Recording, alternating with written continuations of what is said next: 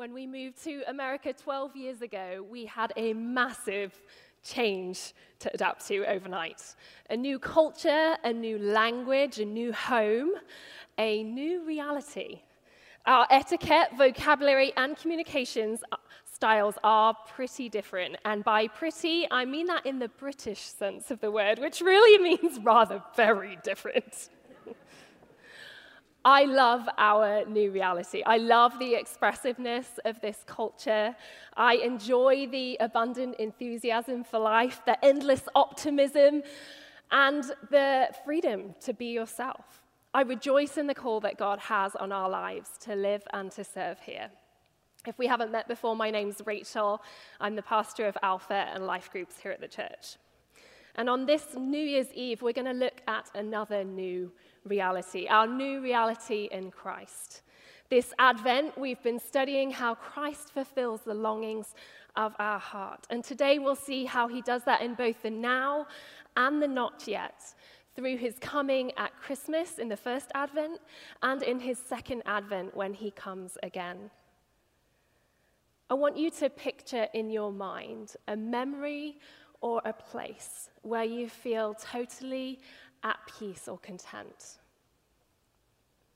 For me, this is what I experience when I'm by the ocean or in the garden, when both my kids wrap me in a big hug or my husband gives me a compliment when I'm in worship. It's how I feel in those moments. It's like the whole world and its problems fade away, and all I experience is joy. In Christ, we have a future new reality where our pain is forgotten and our longings are fulfilled. Isaiah speaks in today's passage of a future day when wrong things are made right, where all that is hard about this present life is over, and in its place is joy and satisfaction. In its original context, these words offered hope of a better future for God's people where their pain would be forgotten and their longings would be fulfilled. And this promise applies equally to God's people today. We too can cling to the promise that God will create a new heavens and a new earth, and we will get to be part of it. So, as you listen today, I hope that God renews your hope and anticipation of this wonderful future that is ours in Christ. I invite you to turn with me to our passage today. It's in Isaiah 65, starting at verse 17. For behold, I create new heavens and a new earth, and the former things shall not be remembered or come into mind. But be glad and rejoice forever in that which I create. For behold, I create Jerusalem to be a joy and her people to be a gladness. I will rejoice in Jerusalem and be glad in my people. No more shall be heard in it the sound of weeping and the cry of distress. No more shall there be in it an infant who lives but a few days, or an old man who does not fill out his days. For the young man shall die a hundred years old, and the sinner a hundred years old shall be accursed. They shall build houses and inhabit them. They shall plant vineyards and eat their fruit. They shall not build and another inhabit. They shall not plant and another eat. For like the days of a tree shall the days of my people be, and my chosen shall long enjoy the work of their hands. They shall not labor in vain or bear children for calamity, for they shall be the offspring and the blessed of the Lord, and their descendants with them. Before they call, I will answer. While they are yet speaking, I will hear. The wolf and the lamb shall graze together the lion shall eat straw like the ox, and the dust shall be the serpent's food. They shall not hurt or destroy in all my holy mountain, says the Lord. This is the word of the Lord. In our passage, Isaiah describes several ways in which the new heavens and the new earth will be a place where our pain is forgotten and our longings are fulfilled. If you look down at your passage, you'll see every time he uses the phrase, no more or they shall, he's talking about this. For example, no more shall be heard in it in the sound of weeping, but instead, God will rejoice in Jerusalem and be glad in his people. In the new heavens and new earth, there will no longer be sadness, but joy. I wonder have you ever hoped for something for a really long time? And you think that you've finally got it, but then your hopes are dashed. Maybe you thought you were finally healed, or that you were finally pregnant, or that you finally got that promotion that you'd worked really hard for. Have you ever built a house that you never got to live in, or lost a relationship that you invested heavily into? In the new heavens and the new earth, there will no longer be disappointment, but fulfillment. As life will not be cut short, and labor will not be in vain. No more shall there be in it an infant who lives but a few days, or an old man who does not fill out his days. They shall not build and another inhabit. Instead, like the days of a tree, shall the days of my people be, and the chosen shall long enjoy the work of their hands. In the new heavens and the new earth, there will no longer be conflict, but peace. I wonder, did anyone else experience any heightened emotions or family dynamics this Christmas break? it won't be like that in the new heavens and the new earth.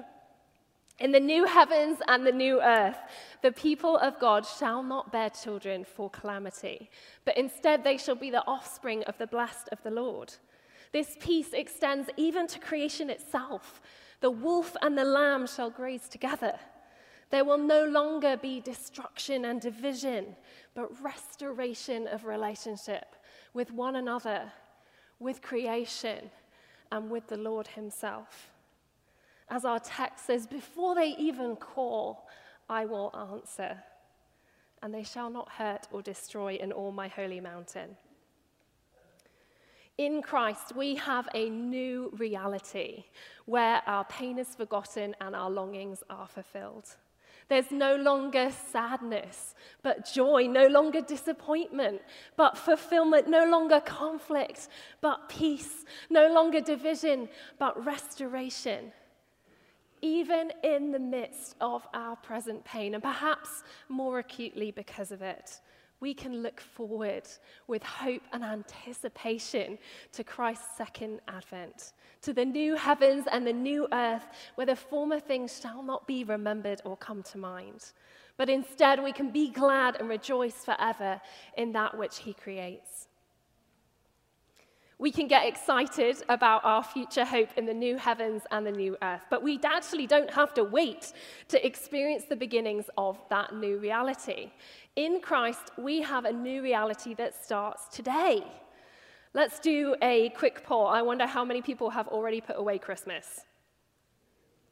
You can admit it. and how many people don't put it away till the end of January or maybe even longer than that? Nice. And how many people, like myself, are sickened that the stores have already brought out Valentine's Day? I think that's terrible. As the Christmas season comes to a close and the new year arrives, I imagine that many of us are starting to think about maybe some spring cleaning. If you've ever felt overwhelmed by the mess of your home, then a cleaner or even a kind family member who helps to set you straight, that, then you know the lightness that comes when somebody offers to help you and gives you that gift of a fresh start. Many of us are dreaming of that right now. 2 Corinthians tells us that in Christ we are a new creation. We get a fresh start. And it's a whole lot bigger than a house cleaning. When we belong to Jesus, not only do we have a future where one day our pain will be forgotten and our longings will be fulfilled, but immediately when we accept Christ, our past is forgiven and we have a fresh start. That fresh start begins now. Our Isaiah passage and this passage in, New, in 2 Corinthians helps us to understand two very important aspects about our new reality, both now and not yet. Firstly, this new reality is His work.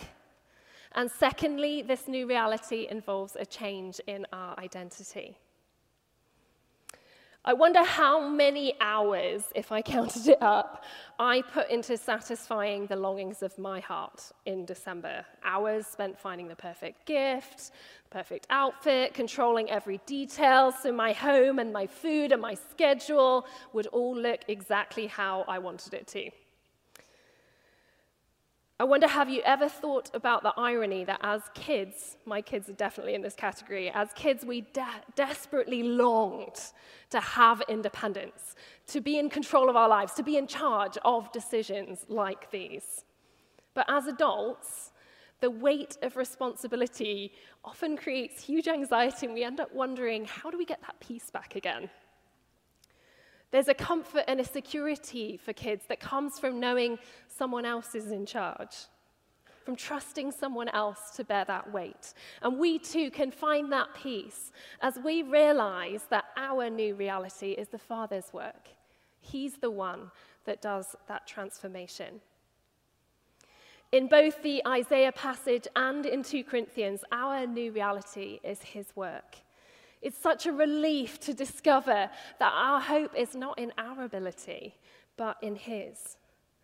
Looking at our Isaiah text, we can see this that the new heavens and the new earth are His work when the text says, I create new heavens and a new earth. I create Jerusalem to be a joy and her people to be a gladness. God creates. It's not due to the hard work and effort of the people of God. In 2 Corinthians, the work of us becoming a new creation is also his work. In Christ, it says, we are a new creation. We aren't made new in our hard work and efforts either. We aren't transformed into our likeness by our grit and determination to make good on our New Year's resolution. And that is good news indeed. so, firstly, this work is his. And secondly, it involves a change in our identity. In the Isaiah passage, Jerusalem is a joy and her people a gladness.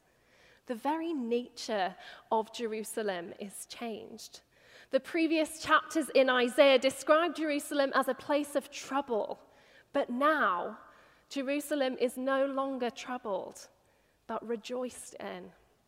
I want you to notice that the passage doesn't say Jerusalem will merely feel joy, but that she is joy. Her nature, her identity has changed. This isn't a fleeting feeling that will change, but a new permanent state of reality. It's like I tell my kids there's nothing that they can do that will ever stop me from being their mom. I'm not mom because I feel like mom today or I don't feel like mom today. It became our new permanent state of reality the moment I was pregnant with each of them. I became mom and they became son and daughter. As I like to remind them, and I do it frequently in this voice, you can ask them afterwards, they are stuck with me. Their entry into this world changed our identities forever. Similarly, in 2 Corinthians, we are made a new creation. Our identity, too, is changed. This new reality starts with a change in who we are. We are no longer defined by our past. We have a fresh start. As the passage says, if anyone is in Christ, he is a new creation. The old has passed away. Behold, the new has come. This passage doesn't say that we will feel new, but that we are new. This is a reality whether we feel like it or not. We have a new reality that starts now in our changed identity in Christ, and a new reality that is coming in the new heavens and the new earth. So, how should we respond? Isaiah 56, 18 says, The former things shall not be remembered or come to mind, but be glad and rejoice forever in that which I create. Isaiah teaches us that we are not to focus on the past, but instead to rejoice forever in God's work. As we enter the new year, our passage challenges us not to focus on the temporal things of this world that will pass away, but to place our hope in the future reality of the new heavens and the new earth.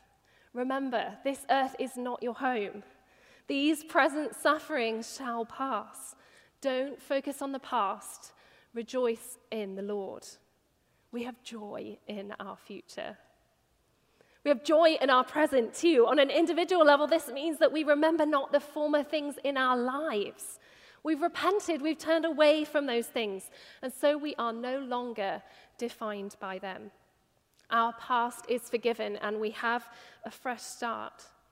So focus instead on how He is renewing you and rejoice in that. Who He says you are, how He sees you. Remember your new identity. Focusing on the new thing that He's doing in your life as a result of your faith in Him will bring you joy. Again, don't focus on the past, rejoice in the Lord. This past year, I've been a, on a journey of owning my identity more fully in Christ, exploring the past and the ways that Satan has tried to twist and define me by those former things. And I've been replacing those lies one at a time with God's truth, Christ's new identity for me. An identity that doesn't change with my feelings and isn't changed by the present sufferings of this world. It's a new permanent state of reality. I am a new creation. You are a new creation. I've been doing this with some very specific language inspired by this Isaiah passage. It's been a really practical way for me to not focus on the past, but to rejoice in the Lord. The Isaiah passage describes how in the new heaven and the new earth there is no longer sadness, but joy, no longer disappointment, but fulfillment, no longer pe- division but peace, no longer division but restoration. The passage says that Jerusalem's new identity is no longer troubled but rejoiced in. Personalizing this for me, I've been using the phrase, in Christ, I am no longer X, but Y. Here's some examples from my story. In Christ, I am no longer forsaken, but found. In Christ, I'm no longer rejected, but chosen. In Christ, I'm no longer unwanted, but delighted in. Meditating on Scripture and declaring these scriptural truths over my story, I've been countering this story from my childhood. From the moment that my dad left our family, I believed that I was and was perpetually doomed to be forgotten, rejected, and unwanted. And the Lord's been doing a work in me to replace those former things with Christ's new reality for me. In Christ, I am and always will be found, chosen, and delighted in. In Christ, you will always be found, chosen, and delighted in. I wonder, what about for you? If you were to use Isaiah's phrase, use that language, what would you say? How would you say this for you? In Christ, I am no longer X, but Y. In Christ, I'm no longer forgotten, but found, no longer rejected, but chosen, no longer unwanted, but delighted in. As we close today, I want to challenge you to focus on your new reality in Christ. Maybe you want to take some time to reflect on your own story and ask the Holy Spirit what truths He wants to speak to you about your new reality.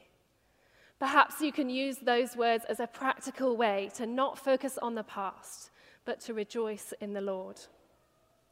Each time the present sufferings of this world or the former things of your past rear their head, I want to challenge you to remember that you are a new creation and your hope is not in this world, it's in the new heavens and the new earth to come. Today is an important tradition for us as a church. Every year we kick off the new year by reminding ourselves of our baptism with thanksgiving. We remind ourselves that our new reality is due to His salvation work remind ourselves of our new identity as part of God's family. And we recommit ourselves along with the support of our church family. And that's why we're so glad you came to worship together today, to be obedient to Him for the rest of our lives. Baptism is a sign and a seal of this new reality as believers. We are a new creation. We get to look forward to the new heavens and the new earth. In Christ, it's ours. So today, as you remember your baptism, remember not the former things, but focus with joy and with thanksgiving on God's new creation work in your life and in the life to come. Would you pray with me?